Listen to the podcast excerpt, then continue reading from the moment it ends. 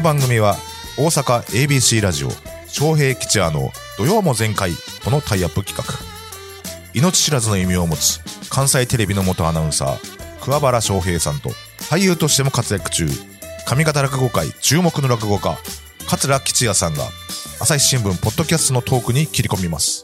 今週のテーマは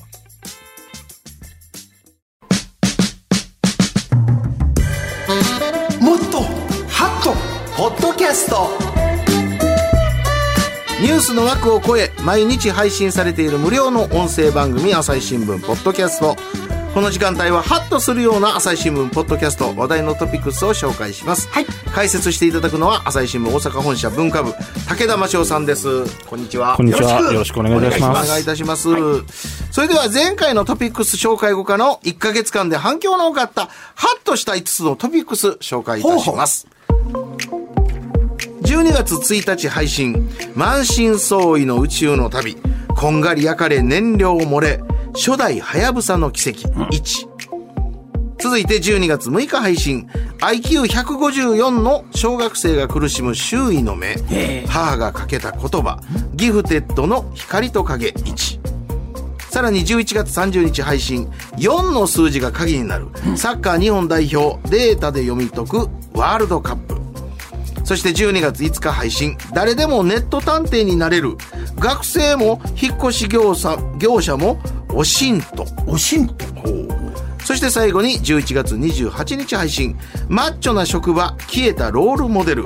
私だからできることってなんだ、となっております。武田さんどういった傾向ですか？今回はですね、えー理系っぽい話題がちょっと多かったかなっていう。理系。おうおうおうおう。あの、初代はやぶさ、小惑星とかに着陸した話もそうですけど、はい。ちょっと見慣れない話で言うとギフテッドとか、オシントとか、おしんと。で、ギフテッドっていうのはまあ非常にその恵まれた得意な才能のある子供のことを言うらしいんですけれども、まあそういった子がですね、えー普通の学校生活を送るときに、いろいろとその大変な思いをすることもあって、その特別な才能があるゆえに。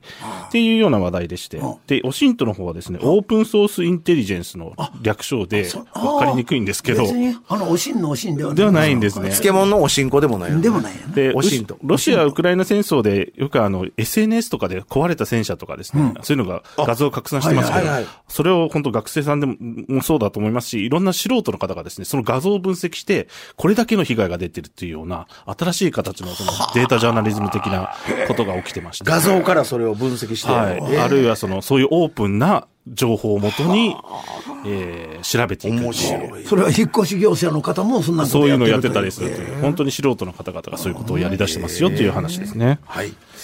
さあ、えー、ここで今月の朝日新聞ポッドキャストで配信されました、ハッとする関西初のエピソードをもっと紹介いたしましょう。テーマは、世界初、仏像を乗せたドローンが変態飛行。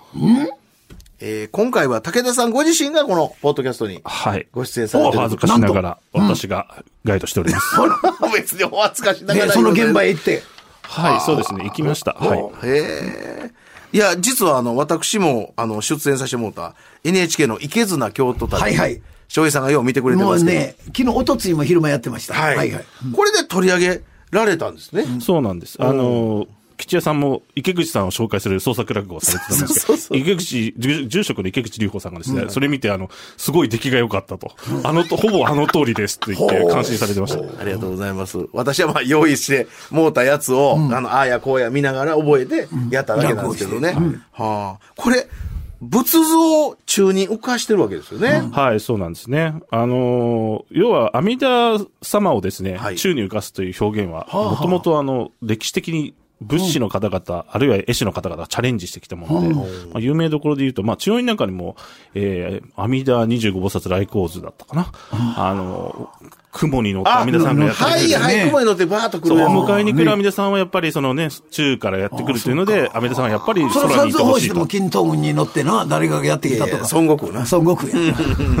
孫悟空や。ありがとう。え、これ作られた武士さんはどんな人なの？えーこの方はですね、あの、もともと通信会社で働いてたらしいんですけど、えあの、仏像に興味があって、脱サラして武士になったんですけど、その武士のですね、えーなったきっかけというのが、フリーペーパーにですね、弟子募集っていう、あの、武士募集するここが載っていて、それで連絡して武士になったっていう、そういう話でした。人生わからんもんユですね。ニークな人やな。物資募集。で、これ、どうやって作るんですか、これ？あの、まあ、この方は木造のもちろん仏像を作ってるんですけど、それをそのままドローンに乗せると、まあ、ね、お落ちた時に壊れたりするしっていうんで、それを元にして 3D プリンターで、あの、まあ、要はプラスチックっぽいものに素材にしてるんだと思うんですけど、やつね。で、中を空洞にして、それを乗せてるという。ことらしいです。えーで、これ、どこで見れます？えーいつも見られるわけではないんですけど、はいはい。あの、吉谷さんが紹介されたその、京都の龍岩寺でですね、あ特別な法要がある時などに、えー出演しているという。それ本堂の中で飛ぶんですか？本の中で飛びます。はい。仏さんを乗せた、さあ。そんな仏像を乗せたドローンちゃんがね、どのように飛んだのか。はい。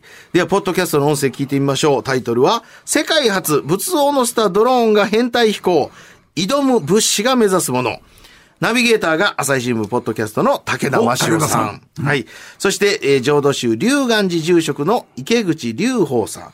仏師の三浦洋山さんです。そのドローン物がなんと今度、編隊飛行すると。まあ実は去年も飛んでるんですけど、ドローン物は。去年も結構な数飛んでたと思うんですけど、去年と今年で何がどう違うんでしょうか？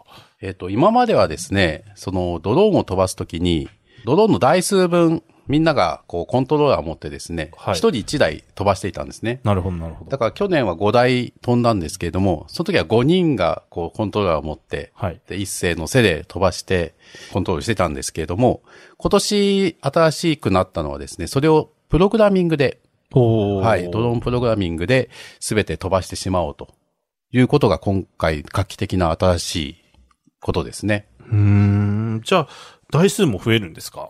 台数も増えます。今年は、えー、総数で10台。?10 台。はい。なんか去年、三浦さんにお会いした時にあの、25菩薩の来号図を作りたいと言ってたから、25台飛ばす日が来るんだろうなと思ってたら、とりあえず今回はまず10台ってことで。そうですね。もう技術的には25もいけるらしいんですけど、はい今回はドローン会社の方とはい。ちゃんとタッグを組んではい。やってるんですよ。はい。なので、そのドローン会社の方が言うには、25台飛ばすことももう可能だと。はい。ただ、逆に言うと今度、場所が、あちょっとお堂の本堂広さでのスペース、で考えるとね。そのまだいきなり飛ばすにはちょっとリスクが高いということで、今年は10台なるほど。で飛ばしてみて、で、また来年以降25台目指したいなとは思ってます。ほー。すごいな。プログラミングではい10台飛ばして。また10人のエンジニアがやってんのかな違うんじちゃない？ゃいまんねん。一台でやってえ、で、イベントはどうやったんですか？はい。あの、私も実は見に行ったんですけれども、えー池口さんがですね、生生阿弥陀仏を唱えて、周りの人たちがポクポクと木魚を飛ぶ、叩く中、ドローンがブワーッと舞い上がってあの、しかもライトアップもしてますし、ドローンも光るようにできてるのでほん、なドローンの上にそれぞれが、仏さんおるわけね。仏さんがいて、菩薩が乗ってますね。は一気二気落ちてくるやつはなかったですか？い。なかったですね。ちゃんとあの、2018年デビューした時は3台で飛ばして2機墜落したそうですけど。今回は。やっぱね、バージョンアップ。バージョンアップデートしてますから。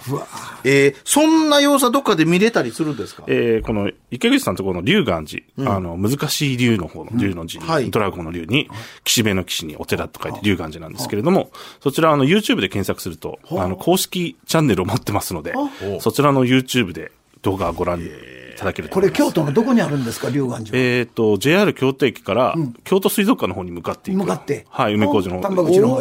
そうすると、あの、ちょうど、リーガロイヤルホテルのね、あの、ちょっと北側の細い塩麹のところを抜けていくと、あるんです。京都駅から。えー、庄司さんどう思いますえあの、その、ドローンで、ほ仏藩が、わーっとこう。そうなってきたら本当にもう、私も墓参り、ドローンの仏さんで行ってもうたらいかんでええわ。行きなさい、それは。上空から行って。ちょっとちょっと行かないかん、それはな。いやー、わあ、私はもうすごいな、アイデアがと思ってね。うん。まさかその、ドローンに乗せては、い。飛ばしてって。で、私はちょっと YouTube 見してもらいましたけど、その、なんていうの？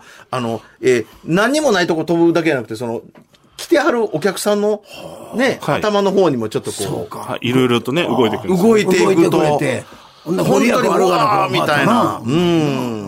もう立体的やんか立体的やな。